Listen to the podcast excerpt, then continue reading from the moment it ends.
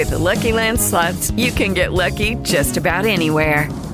This is your captain speaking. Uh, we've got clear runway and the weather's fine, but we're just going to circle up here a while and uh, get lucky. No, no, nothing like that. It's just these cash prizes add up quick. So I suggest you sit back, keep your tray table upright, and start getting lucky. Play for free at LuckyLandSlots.com. Are you feeling lucky? No purchase necessary. Void where prohibited by law. 18 plus terms and conditions apply. See website for details. Esto es Click, Click, Click, el podcast de tecnología en el que Jessica Rabbit no actuará junto a Torrente.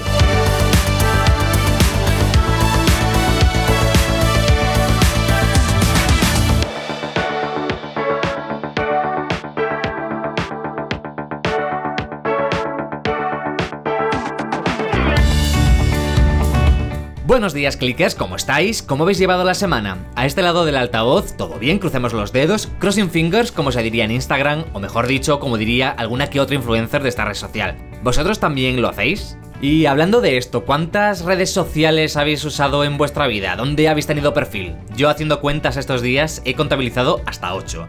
Facebook, Instagram, Twitter, Twenty, Fotolog, Vine, Messenger y MySpace. Parece que no, pero en las últimas dos décadas aproximadamente han ido apareciendo muchas que poco a poco pues han ido perdiendo fuelle hasta desaparecer. Es el caso, por ejemplo, de High Five, esta plataforma fue lanzada en 2003 y en cuatro años, ojo, consiguió acumular más de 70 millones de usuarios activos. Podías crear un perfil, ponerle un tema, subir fotos y escribir a tus contactos, pero claro, la aplastante llegada de Facebook hizo que todos la acabaran abandonando.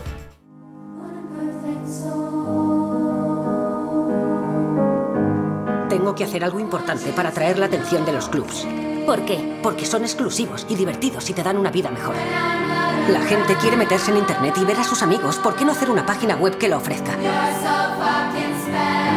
Te hablo de coger toda la vida social de la universidad y colgarla en la red. ¿La página ha tenido 2.000 visitas en dos horas? 20. 20.000. Esta idea podría valer millones de dólares. ¿Millones? Nos ha robado nuestra página. Aquí dice que hemos robado el Facebook. Ya sé lo que dice. ¿Y es verdad? Un millón de dólares no mola. ¿Sabes qué mola? Mil millones de Te dólares. vas a quedar atrás. Esto va rápido. ¿Cómo que voy a quedarme atrás? Tenemos que llevarle ante un tribunal Me federal. muero de ganas por ponerme a tu lado a ver cómo nos firmas un Si cheque. fuerais los inventores del Facebook, habríais inventado el Facebook. ¿Hay algo que tengas que decirme? Tus actos podían haber destruido todo lo que he estado trabajando. Hemos estado trabajando. ¿Te gustaba ser un pringao? ¿Quieres eso? Es nuestro momento. Se le acusa de violar de forma intencionada la seguridad, la propiedad intelectual, la privacidad individual. Su mejor amigo le demanda por 600 millones de dólares. En cuanto a los cargos, creo que merezco el reconocimiento de esta junta. Ah, ¿Cómo dice? Sí. No, no entiendo. ¿Qué parte?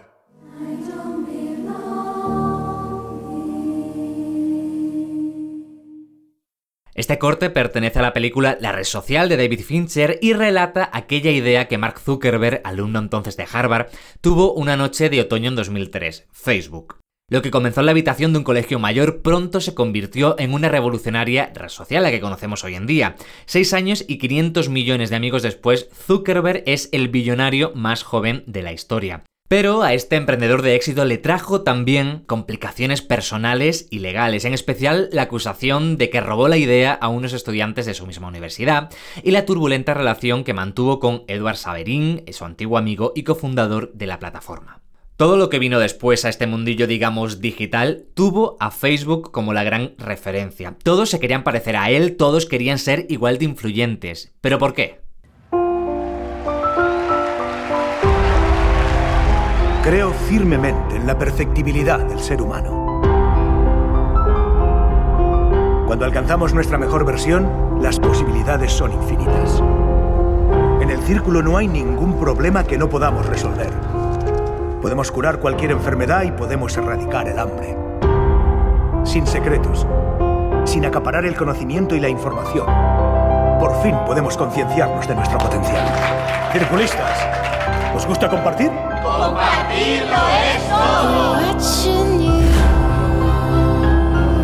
Lo veremos todo. Si ocurre, lo sabremos. Imaginad las implicaciones para los derechos humanos. Tiene que haber responsabilidad. ¿Qué es esto?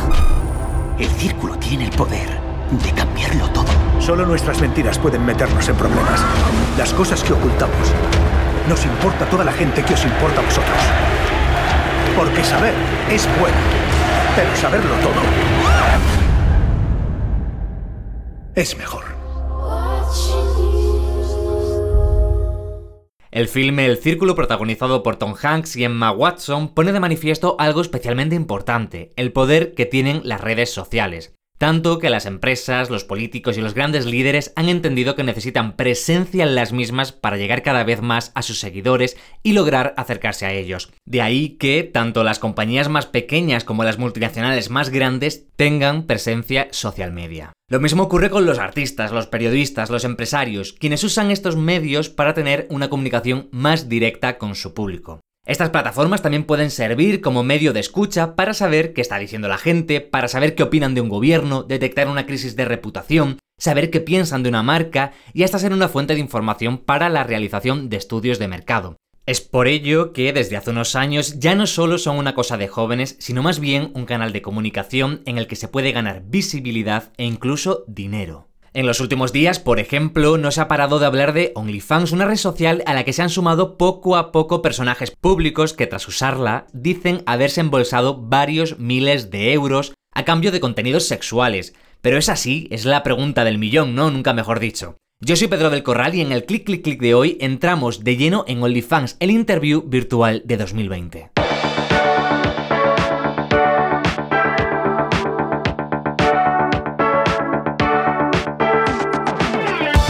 Si bien es cierto que OnlyFans lleva años existiendo, no ha sido hasta ahora cuando ha ganado una fuerte popularidad.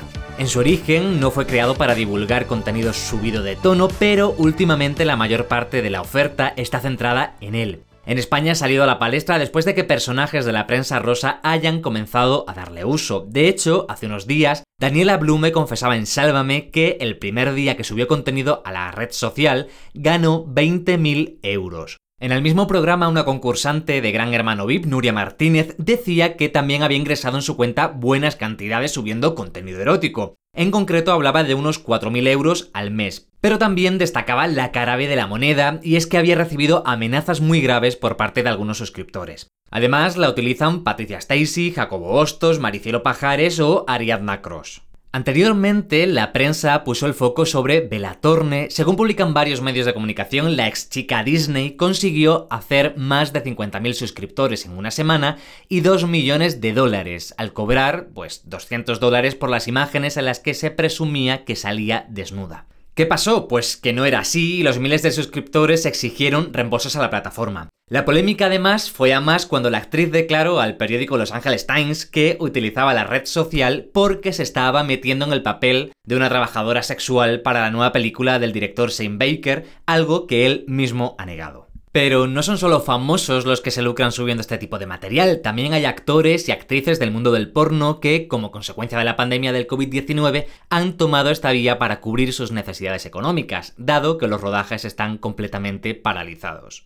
Para conocer mejor los entresijos de OnlyFans, las cantidades que mueve o los riesgos que tiene subir contenido erótico, está con nosotros Manuel Moreno, director del medio 13 bits y experto en internet, redes sociales y tecnología. Muy buenos días Manuel, ¿qué tal todo? Hola, ¿qué tal Pedro? Nada, muchas gracias por invitarme a vuestro podcast. Yo encantado de pasar unos minutos eh, contigo y con toda vuestra audiencia hablando sobre tecnología, sobre redes sociales y en concreto sobre OnlyFans, que es el tema del que vamos a hablar hoy. Justo, vamos a empezar por lo más básico, Manuel, así que para que todo el mundo lo entienda, ¿qué es OnlyFans y cómo funciona?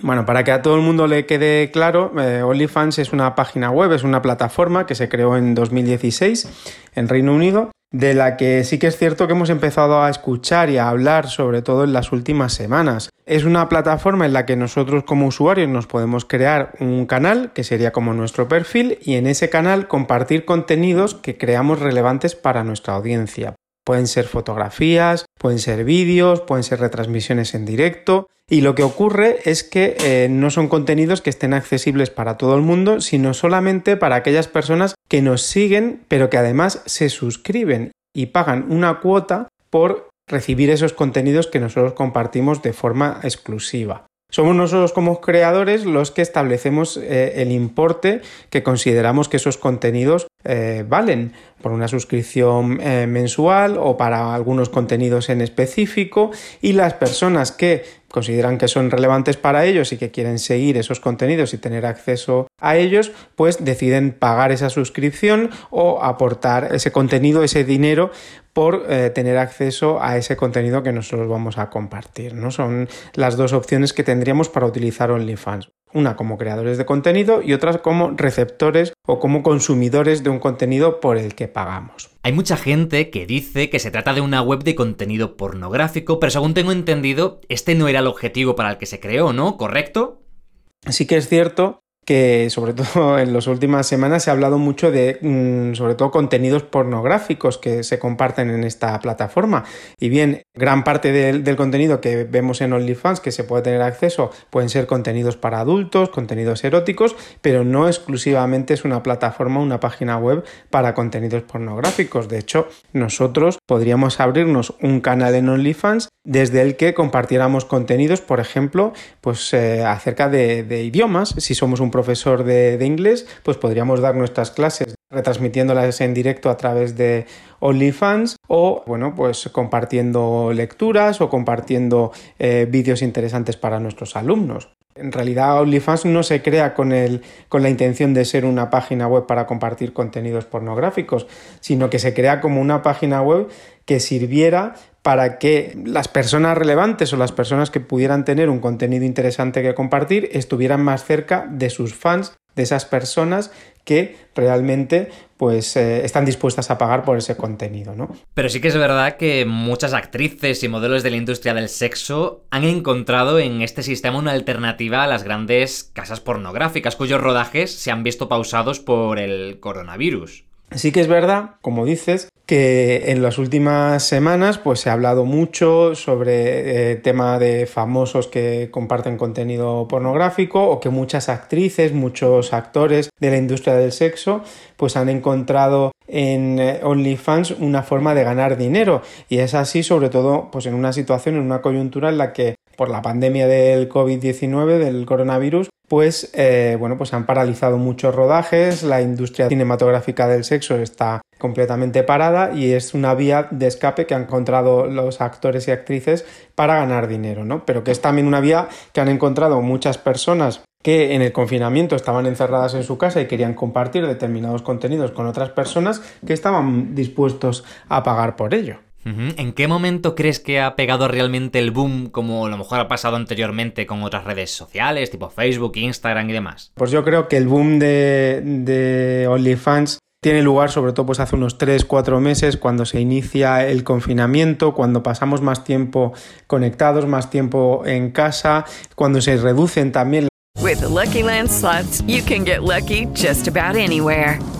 This is your captain speaking. Uh, we've got clear runway and the weather's fine, but we're just going to circle up here a while and uh, get lucky. No, no, nothing like that. It's just these cash prizes add up quick. So I suggest you sit back, keep your tray table upright, and start getting lucky. Play for free at LuckyLandSlots.com. Are you feeling lucky? No purchase necessary. Void where prohibited by law. 18 plus terms and conditions apply. See website for details. Las formas de conseguir dinero compartiendo contenidos o, conocimiento a través de, pues, de, otros canales o a través eh, de situaciones eh, en persona, pues OnlyFans sí que es una herramienta en la que bueno, pues podemos conseguir dinero fácilmente eh, a través de estos contenidos que nosotros podemos compartir. Sí que es cierto que OnlyFans se queda con el 20% de los ingresos que nosotros obtengamos, el otro 80% sí que es eh, directamente lo que nosotros vamos a ingresar a través de OnlyFans de todo aquello que hayan pagado nuestros eh, suscriptores o de las propinas que nos hayan dejado las personas a las que nuestro contenido le ha resultado eh, interesante. Pero bueno, ciñéndome a tu pregunta, el boom pues sí que sería desde hace unos meses ahora.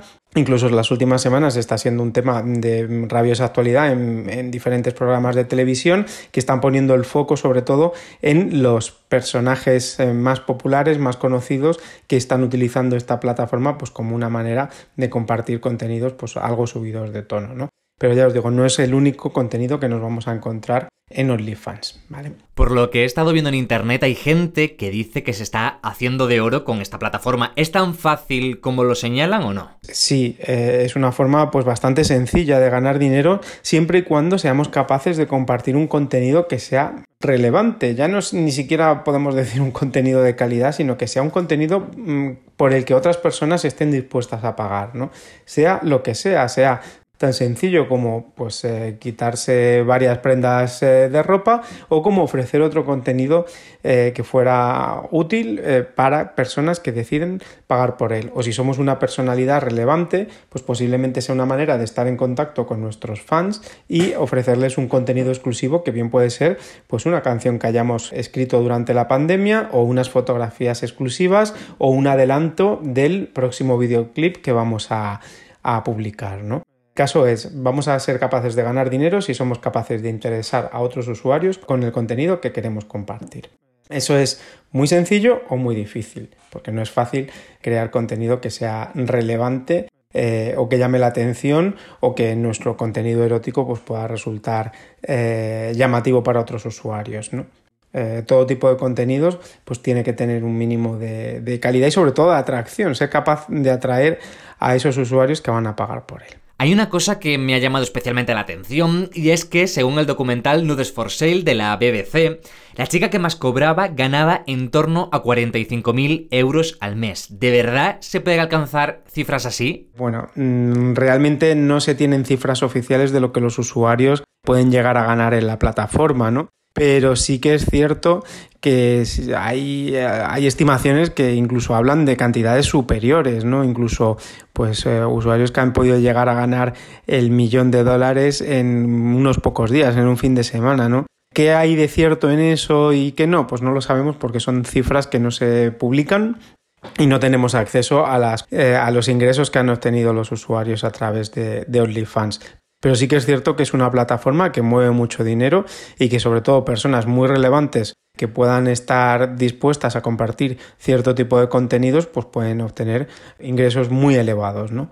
Otra cosa es que un usuario estándar pues eh, tenga que ingeniárselas para ofrecer un contenido novedoso o muy atractivo en el contexto que sea para obtener esos ingresos. De hecho, fíjate, hay gente que lo tiene como súper bien montado el negocio. Primero, generan seguidores en Instagram o Twitter con imágenes provocativas y contenidos llamativos. Y desde ahí se llevan a los usuarios a su canal privado de OnlyFans, donde los más fanáticos, digamos, pagan por los servicios pues más exclusivos. Realmente esta plataforma se ha convertido como una especie de muro de pago como del porno, ¿no? ¿Tú crees que existe ese pensamiento? ¿Se le quita mucho hierro? Sí, sí que es cierto que hay muchos usuarios que, bueno, están aprovechando su popularidad en otras redes sociales para derivar tráfico o derivar suscriptores a OnlyFans, que es algo completamente lícito y que se hace en Internet constantemente, ¿no? Porque cuando un usuario muy conocido en YouTube decide abrir cuenta en Instagram, pues lo comenta en sus vídeos para que la gente le siga en, Instagram. Y si se abre TikTok, pues también conecta su perfil y lo comenta en sus eh, redes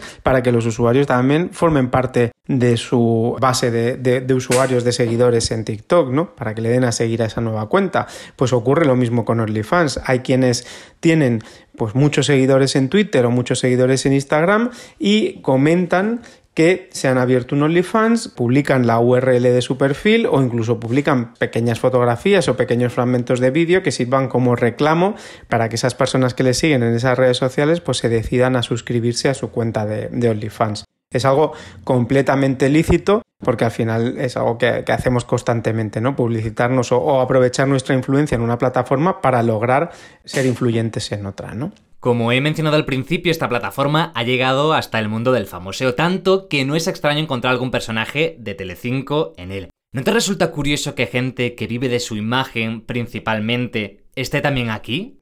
O sea, me parece algo lógico también. Si eres una persona relevante, pues que puedas utilizar esta plataforma si eres un presentador de televisión, un colaborador, un, un, actor, pues que puedas utilizar esta plataforma para estar en contacto más directo con la gente que tiene interés en ti, ¿no? Y eso supone que a lo mejor pues compartes, y no tiene por qué ser todo contenido erótico, ¿no? Pues eh, puedes compartir una imagen de tus vacaciones con tu familia en la playa y si la gente está dispuesta a pagar por eso, ¿por qué un presentador de, televisión o un colaborador no podría estar en OnlyFans? O, o incluso si es una persona que quiere compartir ese otro contenido más subido de tono, ¿por qué no? Si la gente está dispuesta a pagar por ello. Esto es, eh, digamos, la evolución de, las portadas de interview, ¿no? O sea, si una presentadora de televisión hace unos años o hace unos meses o hoy día le ofrecen un determinado dinero por ofrecer ese contenido que va a suscitar pues muchas ventas en la revista, ¿por qué no lo va a hacer, no? Lo han hecho en muchas ocasiones, pues esto sería lo mismo. Si en lugar de ofrecer ese contenido en la portada de una revista lo va a ofrecer en su canal de OnlyFans y la gente está dispuesta a pagar por ello, yo no lo veo como algo que haya que echarse las manos en la cabeza.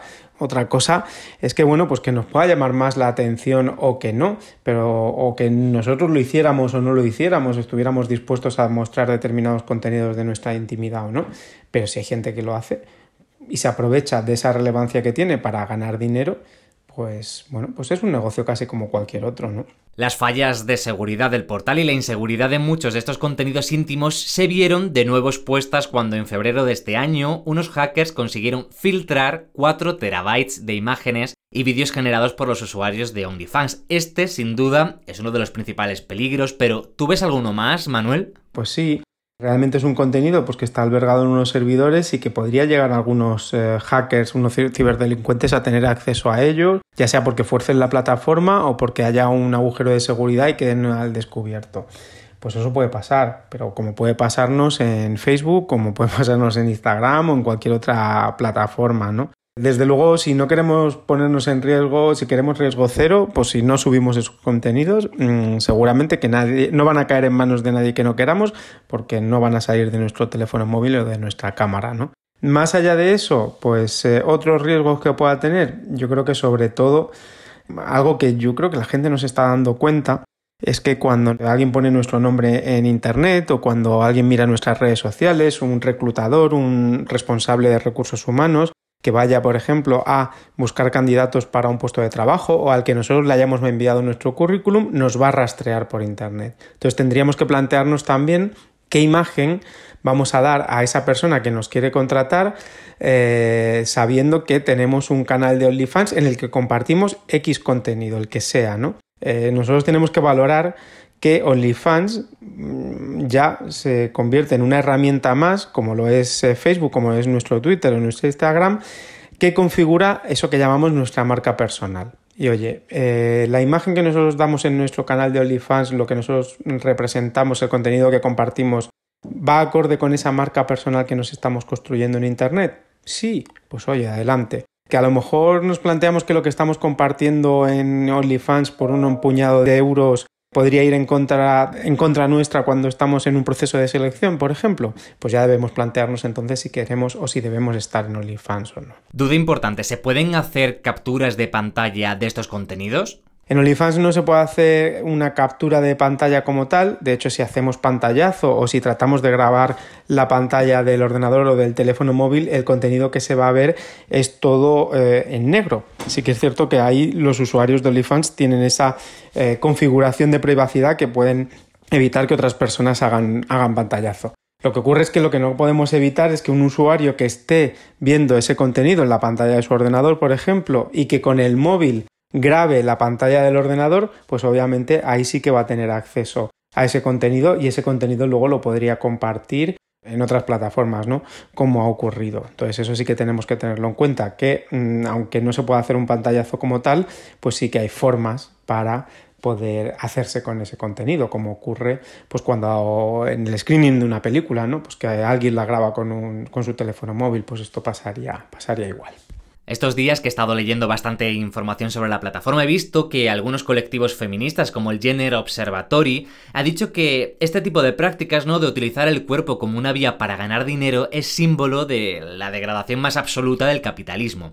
¿Tú qué dirías? ¿Por qué está siendo tan criticada? A ver, yo creo que en este sentido eh, la crítica a OnlyFans no tendría que ser algo distinto a la crítica a determinadas eh, películas, a determinados usos que los internautas puedan hacer de otras redes sociales como canal de, Instagram o muchas otras plataformas que existen en Internet para compartir contenidos eh, eróticos o para poner en contacto a personas que bueno pues que se quieren conocer y que mantienen una videollamada eh, pues subida de tono no al final creo que entiendo la crítica ¿no? hacia pero que no es, tiene que ser una crítica únicamente hacia OnlyFans sino es que yo vaya a defender OnlyFans sino que bueno pues es al uso que podamos hacer de la plataforma como podemos utilizar esta y muchas otras en, en, Internet. Y oye, ¿esto es realmente nuevo o ya existían previamente plataformas similares, semejantes? Sí que es cierto que existían plataformas de este tipo, existen muchas otras. Eh, hay una que se llama Camfor, por ejemplo, eh, pero es que hay muchas más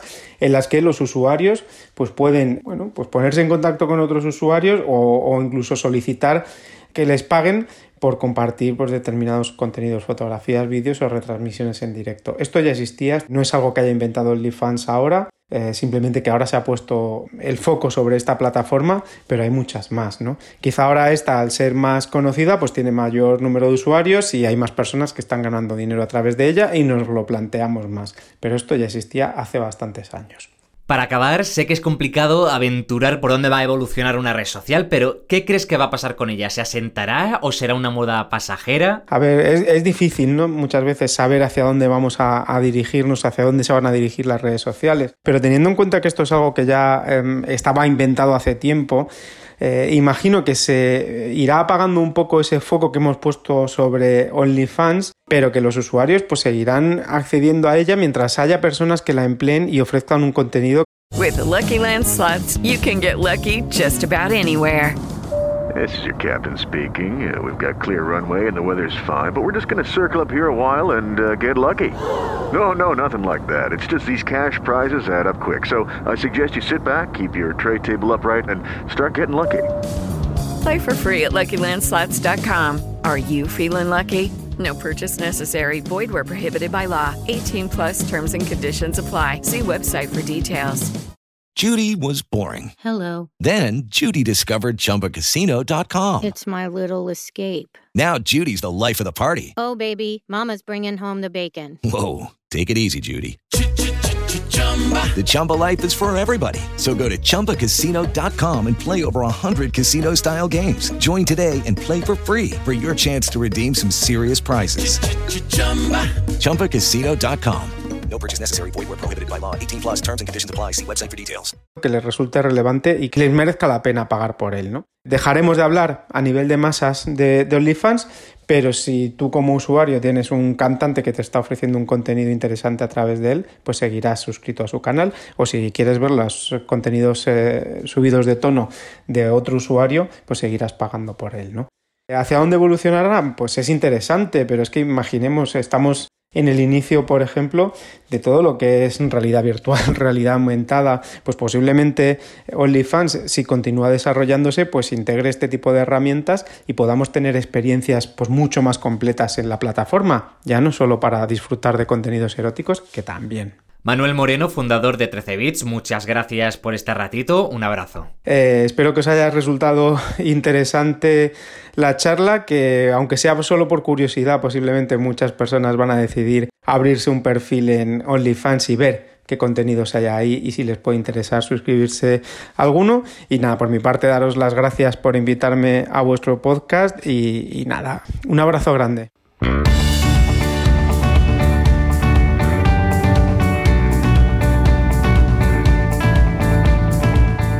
La polémica moral, por tanto, ya está servida y emitida. Ahora tan solo hay que esperar a la llegada o no de las consecuencias profesionales y los debates populares que el nuevo torbellino digital ha invocado.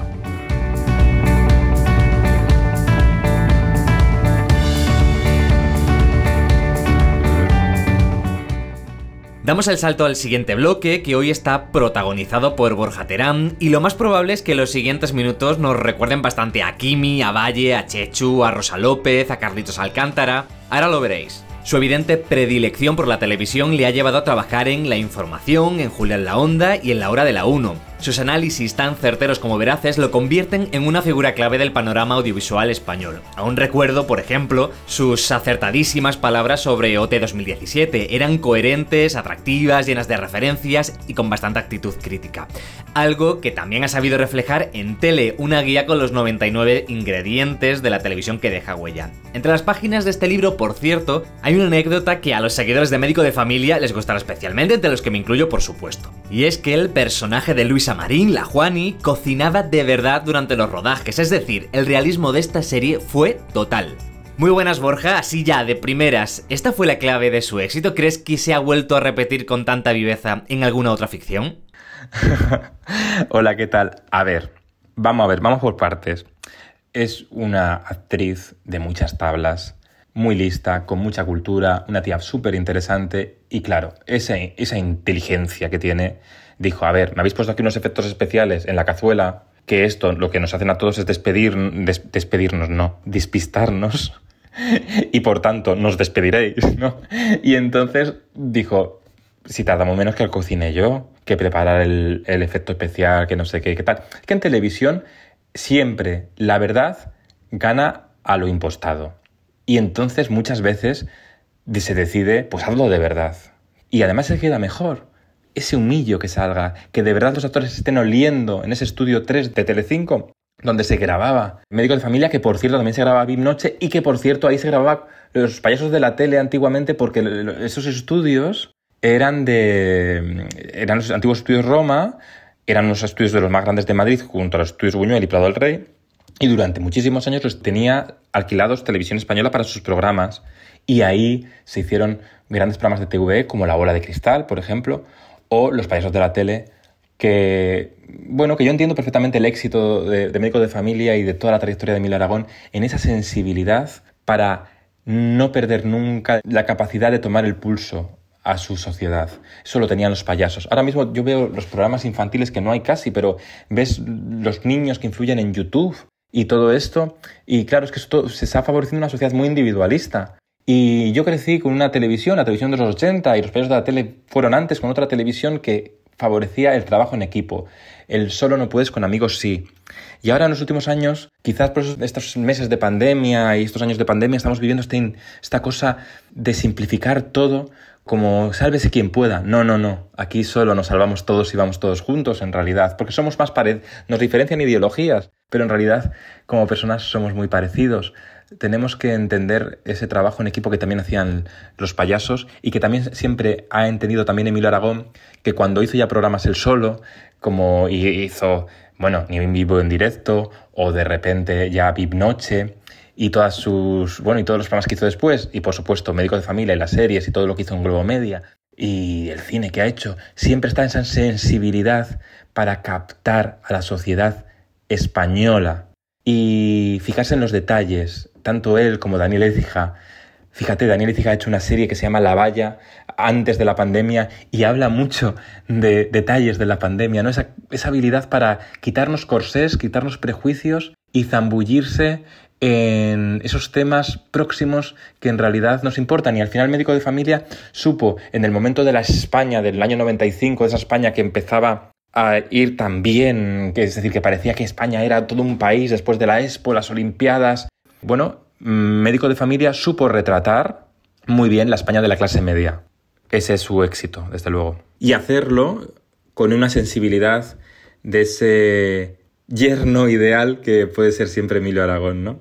Eh, bueno, es interesante esto. Yo en este sentido, fíjate, me gusta siempre resaltar especialmente Cuéntame cómo pasó. De hecho, en estos días ha confirmado que la temporada 21 va a dar un salto temporal al futuro y situará a Merch y compañía en plena pandemia del coronavirus. ¿Qué valor tiene para ti esta serie dentro de lo que es la historia de la televisión española? Me da un poco miedo esto de cuéntame de que se van a ir al futuro. Me da miedo, me da mucho miedo, me da pavor, porque a ver cómo lo hacen. Pero para mí, cuéntame, siempre lo digo, es la mejor serie de nuestra historia. Hay gente que juzga por cosas extraficción, pero si analizamos la serie, el contenido, la interpretación, la dirección, el atrezo, la documentación y el resultado en conjunto es la mejor serie, porque es una serie que lo tenía muy difícil, porque, bueno, de hecho nadie quería, bueno, en el libro cuento eso, ¿no? Que nadie quería la serie, nadie quería la serie, porque todo el mundo decía, uy, hablar de la España de... Siempre ha habido un tabú con el franquismo en nuestra televisión. Dejémoslo estar, no toquemos heridas. Pero cuéntame, supo fijarse en esos detalles que nos unen y no en lo que nos separa. Y ha sido una serie que ha sabido aunque no, nuestra familia no se parezca nada a los Alcántara, todos somos los Alcántara, todos nos sentimos reconocidos en realidad. ¿Por qué? Porque se ha fijado mucho en los detalles que definen la evolución de España. Por eso es la mejor serie de nuestra historia, porque es que es la mejor serie que nos ha retratado. Hay muchas ficciones ahora que hablan de cosas de fantasía, pero que en realidad no se atreven a tratar lo que realmente nos pasa, nos preocupa, a dónde vamos, y menos se atreven a tratar enseñarnos de dónde venimos para entender un poco mejor cómo somos. Porque cómo somos, todas las taras que tenemos vienen también de dónde venimos. Y todas las grandes que tenemos también vienen de dónde venimos. Y eso Cuéntame lo ha hecho con una capacidad y un talento brutal. A mí es una serie que me emociona. Es una serie que hay que ver sin prejuicios y es sin duda alguna la mejor serie de la historia de nuestra televisión española. ¿Por qué? Nos enseña nuestra historia con una emoción palpitante y además sabiendo envejecer muy bien, es decir, no se ha desgastado, por lo menos hasta ahora. El final, la despedida de Carlitos Alcántara me parece tan magistral, tan magistral, con ese eres tú de mocedades, con ese momento de encontrarse con el, en ese barco hacia Nueva York, encontrarse de repente con la inspiración que en realidad inspira su libro, que es ese libro que en realidad inspira la serie, y que el último plano sea él abrazando a su chica, Elena Rivera, frente a unas torres gemelas, que de repente se gira la cámara y vemos las torres gemelas sonando eres tú. Y ahí eso es muy interesante porque ahí lanzan un mensaje. Ahora que la televisión se más sobremastica, ahí parece que hay que darlo todo, que el espectador todo lo entienda, que todo lo entienda, que el espectador todo lo entienda. Cuando también es muy importante leer entre líneas y que el espectador no todo el mundo pille todo. No todo el rato hay que saberlo todo. Eso pasa con el Ministerio del Tiempo. Hay series que ganan en el revisionado, ¿no? Y de Cuéntame me gusta mucho ese final porque se encuentra con las Torres Gemelas y mucha gente no sabrá que eso es un guiño, porque cuéntame, se estrenó en televisión española dos días después de que cayeran las Torres Gemelas. Se estrenó justo cuando todo el mundo estaba en shock porque el mundo había cambiado. Y de hecho la serie se podía haber paralizado de emitir, eh, retrasar su estreno, pero no se estrenó y se estrenó con el país en shock. Podía ser un riesgo porque estábamos tan choqueados, bueno, el país, no, el mundo, que, podía haber dicho la gente, no lo vemos y seguimos viendo la información de los días. No, pero la gente entendió muy bien la serie desde el principio, estaba muy bien, el primer capítulo es magistral, como todo lo que ha venido después. Y fíjate, esa despedida de Carlitos encontrándose con esas torres que van a marcar luego, cuando el día que, mueran las torres, nacerá la serie, es una, un giro final. Eh, yo me puse a llorar cuando lo vi. Lo vi una mañana porque me mandaron el capítulo antes y me pareció, un, hice un análisis, es uno de mis artículos favoritos, el artículo que publiqué en la información.com sobre el adiós de, de Ricardo Gómez. Te voy a poner un poco en un compromiso entre compañeros y física o química. ¿Con cuál te quedarías? Porque Élite creo que, ya es como que se pasa de realidad completamente, vaya. Pues me quedo con compañeros, porque, bueno, con las dos. Yo creo que compañeros y física química, porque tengo que elegir. Eh, al final, compañeros eh, también fue una serie muy comprometida, y física química también, pero compañeros fue un paso primero, porque también estábamos indagando. Tenían una cosa que no tiene élite. Élite al final es un producto de Netflix que está muy bien, que están detrás los creadores de física o química, pero es un más, es un más un culebrón que es muy fantasioso, es decir, es un culebrón hormonal, digamos, ¿no? Que sabe muy bien al público que va, que los algoritmos de Netflix saben muy bien cuándo tiene que ver el, beso, es un culebrón que sabe muy bien hacerse el transgresor, pero en que en realidad no es tan transgresor. Es decir, toca aquello que ahora mismo está de moda y puede encatusar a diferentes colectivos y tal. Pero no es realmente transgresor del choque que sí que tenían series como Verano Azul o Anillos de Oro o Compañeros, por ejemplo, porque Compañeros trató muchos temas muy interesantes. Trató el terrorismo, los malos tratos, la drogadicción, trató la ultraderecha de una forma que probablemente no se atreverían a tratar las cadenas hoy muy preocupadas por el que dirán. No, no, la ficción no es solo tratar lo que el espectador tipo quiere ver, la ficción es movilizar los sentidos del espectador y mostrarle todas las realidades posibles, porque al final estamos construyendo un poco espectadores creyentes, ¿sabes? En vez de espectadores críticos, y a mí eso me preocupa, porque lo interesante es que la ficción y el entretenimiento me descubra incluso cosas que no me gustan. pero eso me hace entender y ser mejor persona al final. No solo mostrar aquello que eh, mola y solo jugar a la acción trepidante de hormonas, que está muy bien también, ¿eh? Siempre ha habido un entretenimiento más comercial de norteamericano blockbuster, ¿no? Y luego está también el entretenimiento que también rompe en audiencias, como era Compañeros de Física o Química, que jugaba, que era comercial, pero que también sabía no quedarse en lo que se supone que está de moda. Por eso Verano Azul ha envejecido también y se ha repuesto tantas veces, porque Antonio Mercero tuvo la capacidad de entremezclar iconografía, ese momento de los niños descubriendo un barco varado en la arena, en una montaña, encima de una montaña, eso crea una iconografía de una estampa que no olvidas, pero a la vez la serie se sustentaba en historias cotidianas que hemos vivido todos, universales, historias que cambiará la tecnología, evolucionaremos, pero las cosas importantes de la vida mmm, siguen ahí, siguen ahí. Y por eso Verano Azul ha envejecido también. Y si ves Farmacia de Guardia, también de Antonio Mercero, la ves ahora y también envejece también. Mercero, Antonio Mercero, sabía abrazar esa realidad cotidiana y ese costumbrismo, costumbrismo constructivo, digamos, ¿no? En el que era fácil sentirse reflejado y además emocionado, porque es que hablaba de nosotros, es un poco lo de cuéntame. Pues por eso Verano Azul ha envejecido también y, no sé yo si envejecerá también Elite pero da igual, es otro producto de Netflix que busca otra cosa. Busca más la efervescencia de la viralidad un público que tiene Netflix muy claro y oye, y lo hacen muy bien, muy bien, muy bien. Y los creadores de Elite yo les admiro, que creo que son muy buenos, saben para quién trabajan y Netflix sabe lo que quiere. Quiere un culebrón para toda Latinoamérica y tal. Bueno, no hablan tanto de nosotros. Elite no habla tanto de nosotros, habla de un mundo de fantasía, ilusión y hormonas. Sí, sí, sí, sí, o sea, totalmente. Sí que es verdad que te quería preguntar, ¿no? A día de hoy sigue costando mucho que la televisión se considere cultura. ¿Por qué crees que, ocurre esto? ¿No? ¿Se podría llegar a considerar como tal a Sálvame de la misma manera, por ejemplo, que se hace con una obra de teatro o un disco de música? ¿Tú qué dices? A ver, esto es muy complicado. ¿La televisión es cultura? Sí. ¿La radio es cultura? Sí. ¿La prensa es cultura? Sí. ¿Un podcast es cultura? Sí. Pero no todos los podcasts, no toda la prensa, toda la radio y toda la televisión es cultura. Hay contenidos que simplemente entretienen, que no igual no es cultura como tal, pero sí que proyectan una cultura social. Y eso, sálvame, proyecta muy bien la cultura del patio de vecinos de Dime Direte, una cultura social que también se sustenta en muchos clichés que nos gustan a todos, aunque digamos que no, que es esta curiosidad indiscreta de espiar por debajo de la puerta, ¿no? Y eso Sálvame lo ha llevado al surrealismo más excéntrico y yo creo que el éxito de Sálvame ha sido que son muy traviesos. Y también en Jorge Javier Vázquez. Saben hacer corazón pero sin tomárselo demasiado en serio. Saben reírse cuando toca.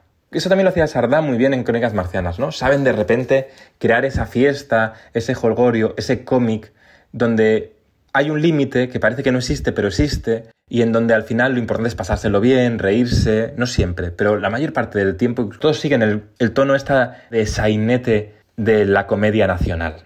En realidad, Sálvame tiene un punto a veces del delirio de la revista española. ¿no? Es un poco las BDs de la revista, nueva revista española que hablan de tópicos, hablan de folclore y evaden a un espectador que lo deja de fondo y es siempre muy fácil engancharse, ¿sabes? Porque no hay que seguir la trama. Te lo pones, te echas la siesta, te despiertas y lo entiendes igual.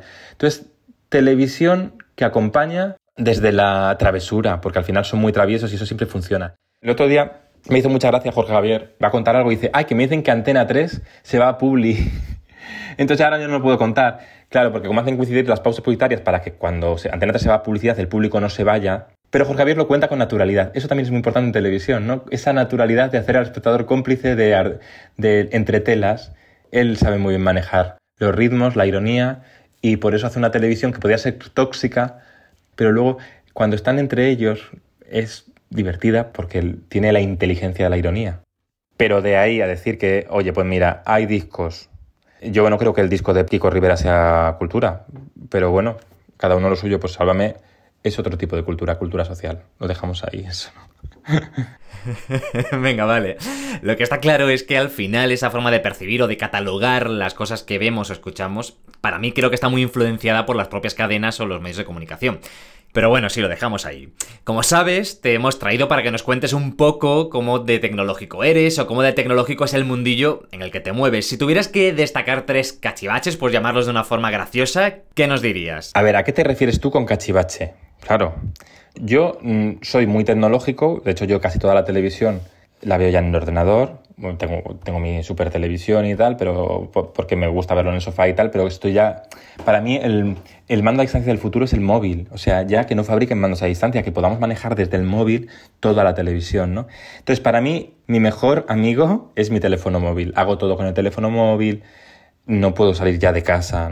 Sin teléfono móvil. También para mí es muy importante los iPods, eh, los inalámbricos, porque voy todo el rato enganchado a la música, o sea, eh, para mí es fundamental. Pero claro, que yo luego no tengo así cachivaches mmm, raritos y tal, porque es que mmm, eh, en realidad es que es eso, es mi móvil, mi, mis cascos y, poco más, y poco más, ¿eh? Fíjate que yo creo que al final no hemos cambiado tanto, porque yo antes, de adolescente, yo escribía, escribía siempre en mi libreta, escuchaba mucho la radio, yo siempre llevaba mis Wallman, iba siempre escuchando música con los Wallman y luego escuchaba mucha radio. Y ahora todo está en el teléfono, ¿no? Pues sí. Aquí pasa creo que un poco como la ropa, no es mejor tener dos básicos que combinen bien que no 50 extravagancias que no puedas ponerte nunca. Así que, oye, pues mira, ni tan mal tu elección. Sí que te quería preguntar, ¿no? Que durante muchos años en España, cuando se ha hablado de televisión y especialmente, pues, de esos programas o de series que se han difundido a través de ella, se han hecho con cierto retintín. De hecho, era bastante típico escuchar eso de la caja tonta, telebasura. Sin embargo, creo que a día de hoy existen muchos contenidos que arrebaten perfectamente estas ideas. ¿Tú cómo lo ves? ¿Se ha conseguido romper esto? ¿Qué lo ha conseguido? Yo creo que la telebasura es un término que en realidad no ha estado nunca en la calle. La telebasura es un término que lo han utilizado los medios tradicionales porque siempre ha habido un, como un cierto temor a los contenidos de masas. Los contenidos de masas siempre han sido como un poco peor, que esto es un poco, es no, porque a todo el mundo le gusta sentirse especial. Entonces, para sentirse especial y superior al resto, a veces te tienes que hacer un poco que no ves lo que ve todo el mundo, ¿no? Y entonces quedaba muy guay desde la prensa, por ejemplo, decir telebasura, cuando también hay mucha prensa basura, y mucha radio basura, y mucho todo basura. Pero yo creo que la televisión, al final, es un retrato de cómo somos en muchas situaciones, podría ser mejor, sí. Al final la televisión, yo siempre digo que nos ha retratado como somos. En los 80 la televisión era muy creativa, y ahora está perdida como todos un poco, ¿no? Entonces, ¿podemos tener una televisión mucho mejor? Sí. El término telebasura no me gusta porque me parece snob. Y me parece muy de justiciero de balcón. Y a mí los justicieros de balcón no me gustan. Todos a veces eh, hacemos cosas mejor o peor, pero lo importante es ser honesto. Y yo creo que en España tenemos muy buena televisión honesta, tenemos también algo de televisión tóxica, pero en general hay grandes profesionales con gran honestidad en todas las cadenas. Y eso es así hay currantes y los currantes intentan, hasta el peor programa tiene elementos de buena intención, desde luego. Luego hay gente mala también, ¿eh? Hay gente mala, pero bueno, hoy no vamos a decir nombres, va. Pero creo que sí, ¿eh? en cualquier caso. Se ha roto. Yo creo que el estigma no está en la calle. La televisión ha crecido tanto, tanto, tanto que la televisión ya no se ve solo por la televisión ha trascendido pantallas, aunque la esencia, y eso me gusta mucho en mi libro, ¿no? porque al final eh, es, el libro es eh, los 99 ingredientes del éxito de la televisión que trascienden. Y lo guay es que de repente esos ingredientes van a servir para otras plataformas, porque al final la comunicación, en tiempos que la tecnología arrasa con todo, cambian las ventanas de emisión, avanzan, evolucionan, pero no va a cambiar nunca la capacidad de contar historias con mirada propia. Y eso es lo decisivo. Se rumorea que la próxima edición de Operación Triunfo podría dar el salto a una plataforma online. ¿Resulta viable que, por ejemplo, Netflix o HBO se lancen a hacer este tipo de televisión en directo? A ver, yo creo que Tiene Rubira lanzó ahí su propuesta porque, bueno, las cadenas están muy cautas y dijo, voy a ver si Netflix y tal y HBO me lo compran. Bueno, las plataformas saben muy bien lo que quieren y saben muy bien que quieren contenido sobre todo atemporal, porque son videoclubs, no son cadenas, son videoclubs bajo demandas. Por eso, cuando hemos estado confinados, la televisión tradicional era fundamental, porque HBO y Netflix hacen series y sobre todo series globales. Las cadenas propias son las que crean contenidos para explicar lo que nos pasa desde la proximidad y para arriesgar en contenidos que de verdad dinamizan nuestra cultura.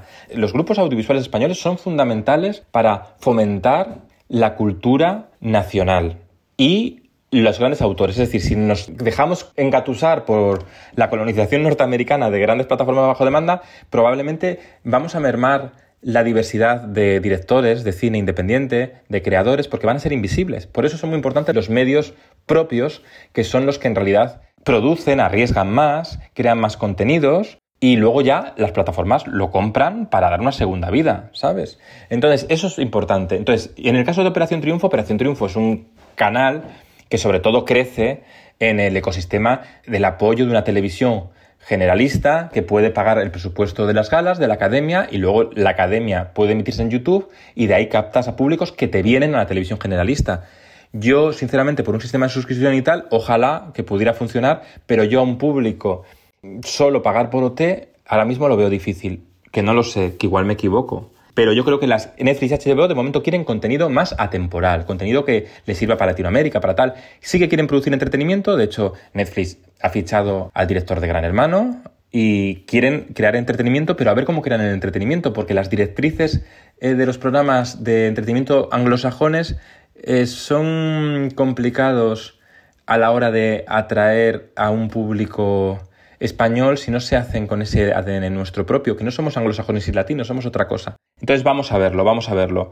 El futuro no está escrito, Operación Triunfo es un gran formato, pero tenemos que dejar de vivir de la nostalgia de grandes formatos. La nostalgia está muy bien, ayuda a lanzar, en un momento de que tenemos tantos impactos audiovisuales, una marca como Operación Triunfo, pues te ayuda a que el programa se lance por sí solo y no haya que hacer una campaña de marketing y tener paciencia. Pero también creo que es el momento de reinventar los musicales, los talent shows y crear, ahora hay una oportunidad de crear un nuevo talent show. O dentro de un año, porque todavía tenemos que pasar todo lo que estamos viviendo, pero bueno, hay que seguir creando y seguir reinventándonos y hay que aprovechar la nueva tecnología para crear nuevos formatos que sean más interactivos de verdad, que sean más versátiles, pero que no olviden toda la historia creativa de nuestra televisión, que es lo que nos hace tan ricos creativamente, ¿no? Borja Terán, muchísimas gracias por este ratito. Me pegaría horas y horas y horas hablando de televisión, vaya. A veces se nos olvida, pero yo diría que más que de cultura, estamos hablando de patrimonio. Mil gracias, Borja, un abrazo. Muchas gracias, te mando un abrazo fuerte. Un abrazo para todos, gracias.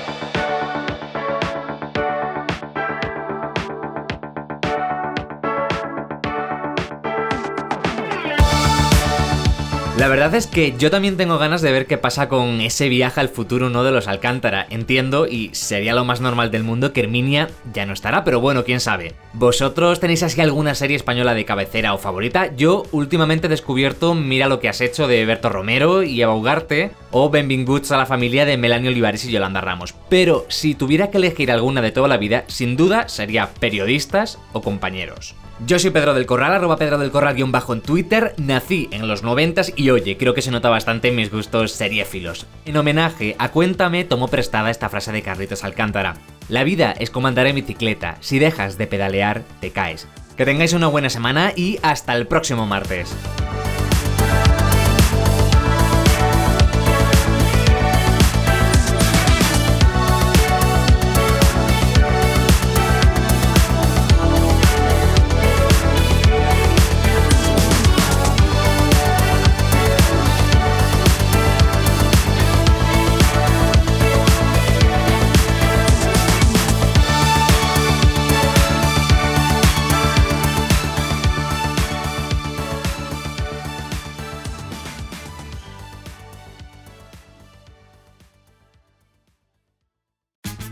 Tax day is coming. Oh, no.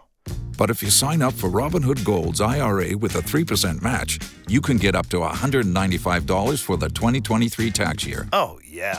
Sign up at Robinhood.com slash boost by tax day to get the biggest contribution match on the market. Subscription fees apply. Investing involves risk. 3% match requires gold for one year from first match. Must keep IRA for five years. Robinhood Financial LLC member SIPC. Como nuevo cliente de Western Union, puedes disfrutar de una tarifa de envío de 0 dólares en tu primera transferencia internacional de dinero en línea. Envía dinero a los tuyos en casa de manera rápida, fácil y conveniente. Visita westernunion.com o descarga nuestra app hoy mismo y tu primera tarifa de envío corre por nuestra cuenta. Aplican ganancias por cambio de moneda. No disponible para tarjetas de crédito y envíos a Cuba. Servicios proporcionados por Western Union Financial Services Inc. NMLS 906983 o Western Union International Services LLS NMLS 906985.